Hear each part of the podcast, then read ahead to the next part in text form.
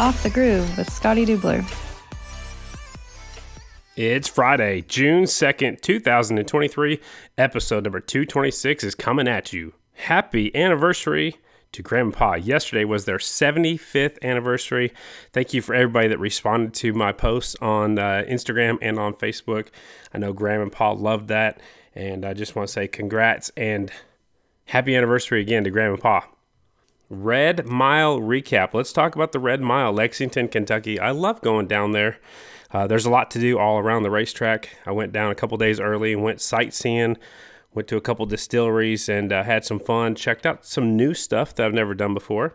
Also went down downtown and ate some food I've never ate before, so I'm kind of broadening my horizons a little bit. You know, whenever I was racing, it was always hurry up, get there, race, and then hurry up and go home. Well, I've kind of been in that same mode since I started announcing, and I'm just, uh, you know, taking more time, stopping to smell the roses, and uh, enjoying it a little bit more. So, I mean, most of the time it's in and out real quick, uh, but every once in a while you got to stop and smell the roses. Mission Super Twins. How about Davis Fisher with the Pronto Parts Plus Fast Qualifier Award? He found something in qualifying right around the bottom of the racetrack, and that proved to be fast for him, but it didn't last very long. And then Jared Mees took the Mission Too Fast Too Tasty Challenge win. And then what a battle they had in that main event. It said, uh, you know, Jared actually said that he's playing a little cat and mouse with Dallas Daniels. Uh, Dallas led seventeen laps. Jared Mees led eight laps. So they went twenty-five total laps in that fourteen minutes plus two laps. But a little cat and mouse. And Jared Mees came out on top. It was a real close finish. But uh, I don't think Dallas did anything wrong. I think that Jared just has the miles dialed in. He's uh, he's the current mile master, and it was, it was impressive. I mean, those two kind of broke away from everybody else. Um, so Mees took the win. Dallas was second. Briar was third, and it took him a while to get up to third. And um, it looked like a bunch of bikes got together right at the start. Looking back at the replay, actually it looked like Briar missed a shift going either from uh, second to third, or maybe even first to second, right around there. Uh, but after Briar got going, he worked his way up to a third-place finish. So that put a Yamaha, an Indian, and a K T M on that podium. J D. Beach was fourth, Davis Fisher fifth, and that's what his goal is, to finish top five in the points. And he still sits right there in fifth with a fifth-place finish.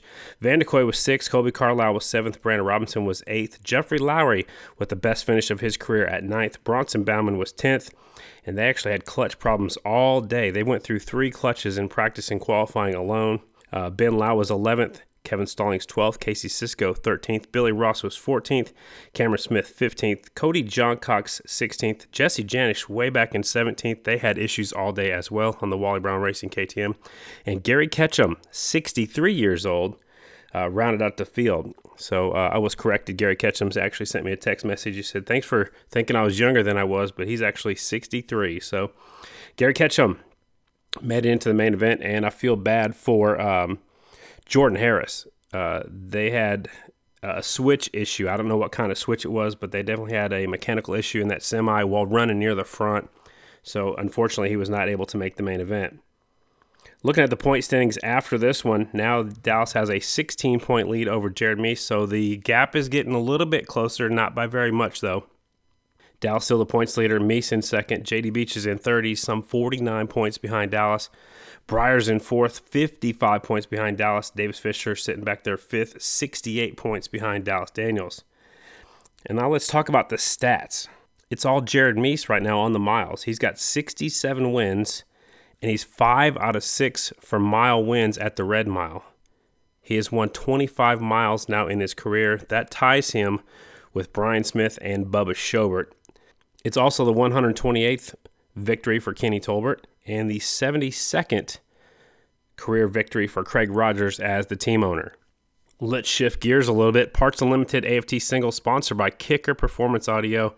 I got to throw Kicker some love. You know, they're uh, good friends of mine. They're from Stillwater, Oklahoma. And, of course, the rep is Mad Dog, and he's got his own podcast. Check it out if you want to hear some more fun stuff. Trevor Brunner picked up the Pronto Parts Plus Fast Qualifier Award. Trent Lowe won the Al Lamb Dallas Honda Challenge race. And then he went on to win his second win of his career and second of the season by point zero eight nine seconds.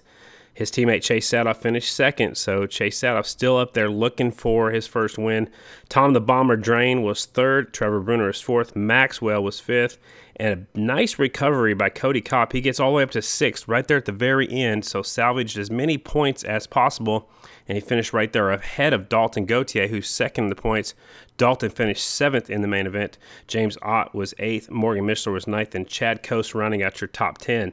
Bruce Evans was eleventh, Zabala was twelfth, Landon Smith, Shayna Texter-Bauman, and Travis Petton was fifteenth, Terrence Santero sixteenth, and Jared Lowe seventeenth. And, man, he had a great day going until this main event. Uh, it seemed like in practice and qualifying, Jared was up front every session.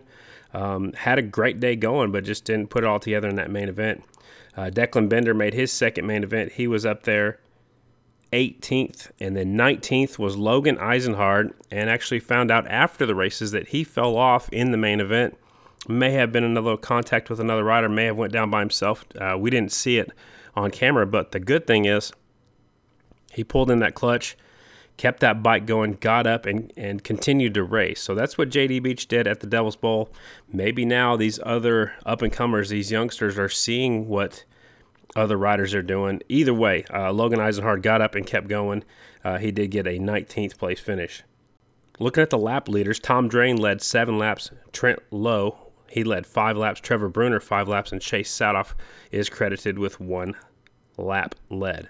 Points after the Red Mile. Cody Kopp is fifteen points ahead of Dalton Gauthier.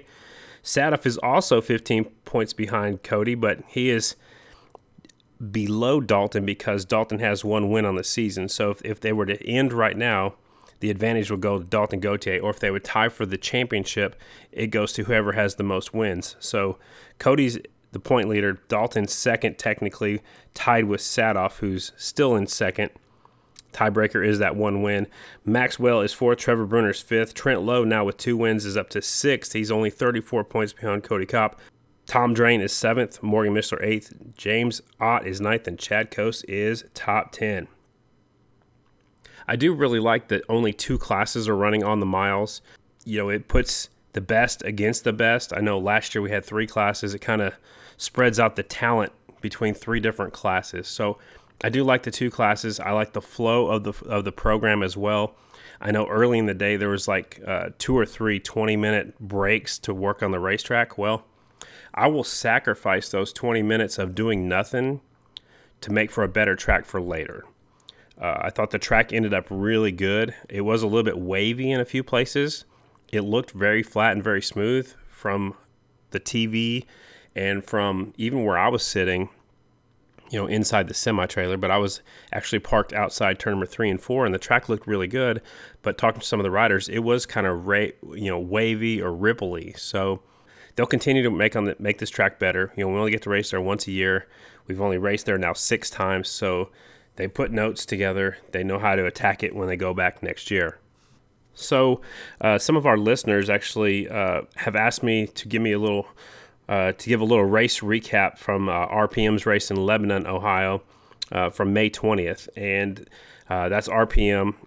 Jeff Hires and the gang put on that race. Um, Power Elite Singles, which is basically like your pros on single-cylinder bikes. It was Tom Drain taking the win. Trent Lowe was second. Brunner third. Walker Porter, this youngster from Alabama, the Alabama Slammer. Walker Porter was up there fourth. Jess Reynolds was fifth. Jared Lowe sixth. Clark Morian seventh. Andrew Reichert eighth. Doug Davis ninth. And Cody Gyomory, I'll go with that. It's G Y O M O R Y. Gyomory. Um... was up there rounding out your top ten. That's the Power Elite Singles. two fifty amateur class, it was Tom Drain's little brother, it's Sam, Slammin' Sam Drain, taking the win over Cody Mishi and Trevor Martin. Open amateur, again, Walker Porter, who got to run, you know, with the R P M, same as with the A M A All-Star National Flat Track Series. The pros can go up and race against the amateurs. It's like the old days, what they would call a pro-am. So Walker Porter was up there taking the win of the open amateur class. Again, this kid is flying. Uh, hopefully he's going to be at the Amateur Nationals and, and, you know, going for the Fast Brain Award. I think he's a little bit too young to go for the, the Nikki Hayden Horizon Award, but uh, remember that name, Walker Porter. He took the win in the open amateur class. Gavin Groh was second, and Sam Drain, the Australian, was third. He's up here all summer long. He'll be racing at the Flat Track Grand Championships as well.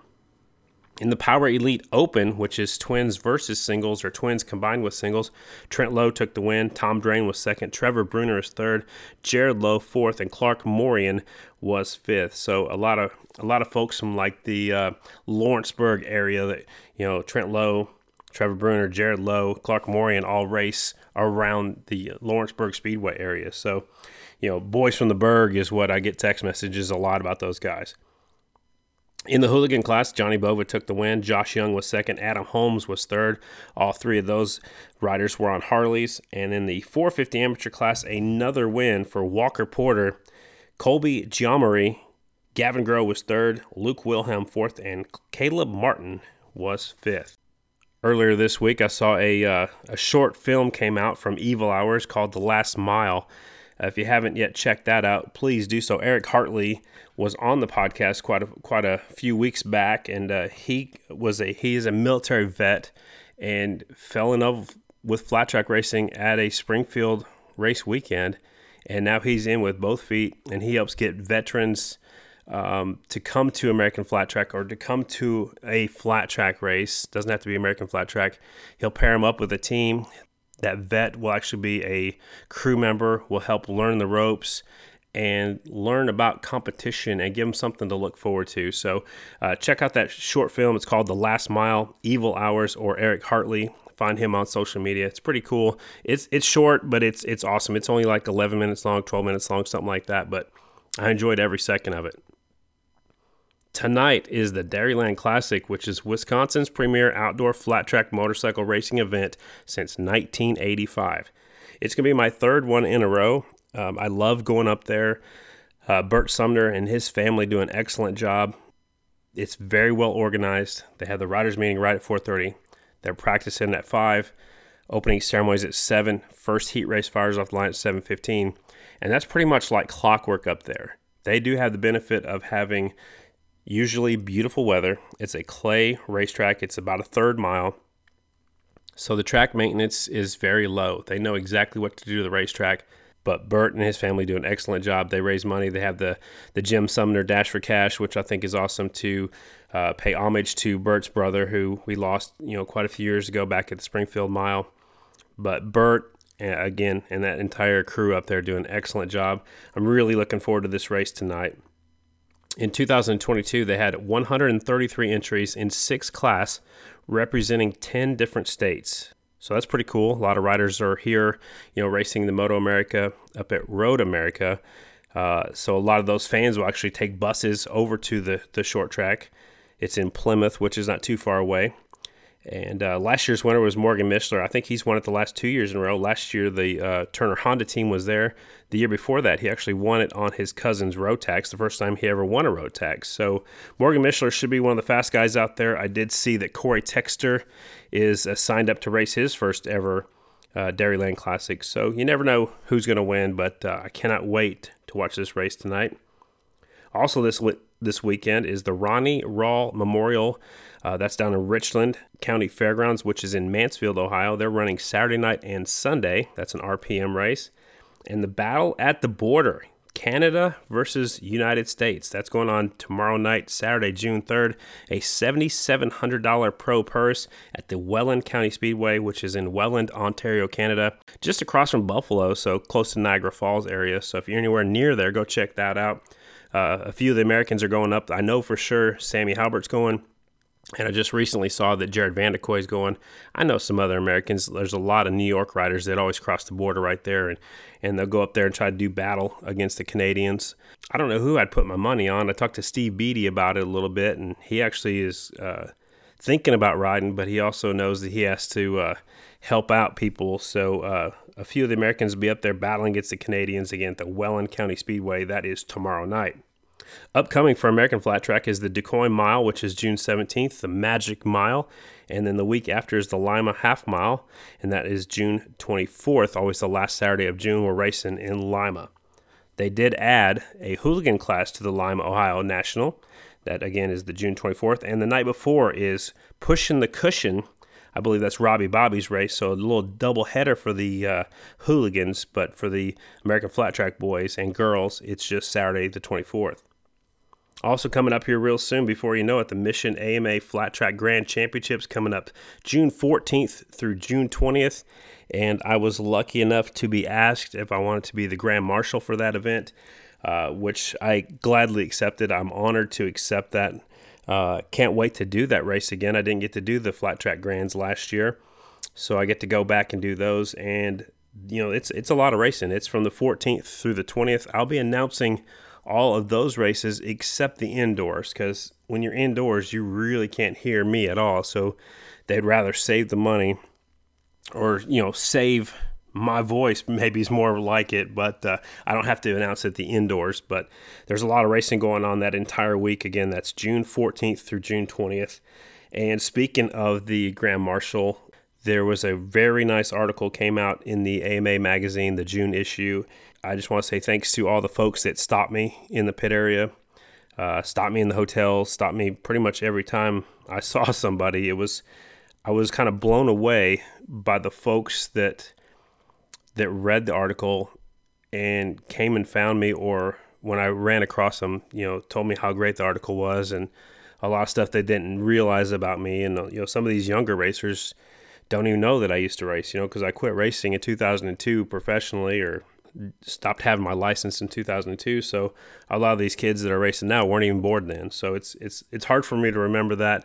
So I was honored by all the folks that stopped me, and, and I even signed some autographs, which I was blown away. It's uh, it's very special to be recognized by the American Motorcyclist Association for doing what I love for so long. So uh, again, this is my fifteenth season with American Flat Track. I've been announcing since two thousand three. So it's been twenty years of announcing, but fifteen years uh, with American Flat Track. And I've done the Flat Track Grand Championships uh, probably getting close to about almost ten times now. So it's just, you know, a fun week to watch the up-and-comers, to watch the veterans, just to see, you know, where it began for a lot of people that are racing American Flat Track. You know, you have to start somewhere, and to make your way through the ranks, you know, usually that's one of the big steps is the Flat Track Grand Championship. So it's going to be a fun week. It's about eight days, it seems like, for me, but it's going to be really cool. That's coming up June fourteenth through June twentieth. Well, that's all I got for today and for this week. I just, again, want to say thanks to everybody for listening to the podcast. You know, smash that like button. Tell all your friends about the podcast. Let's keep this thing going. I'll do my best to keep it going every week right here on Off the Groove.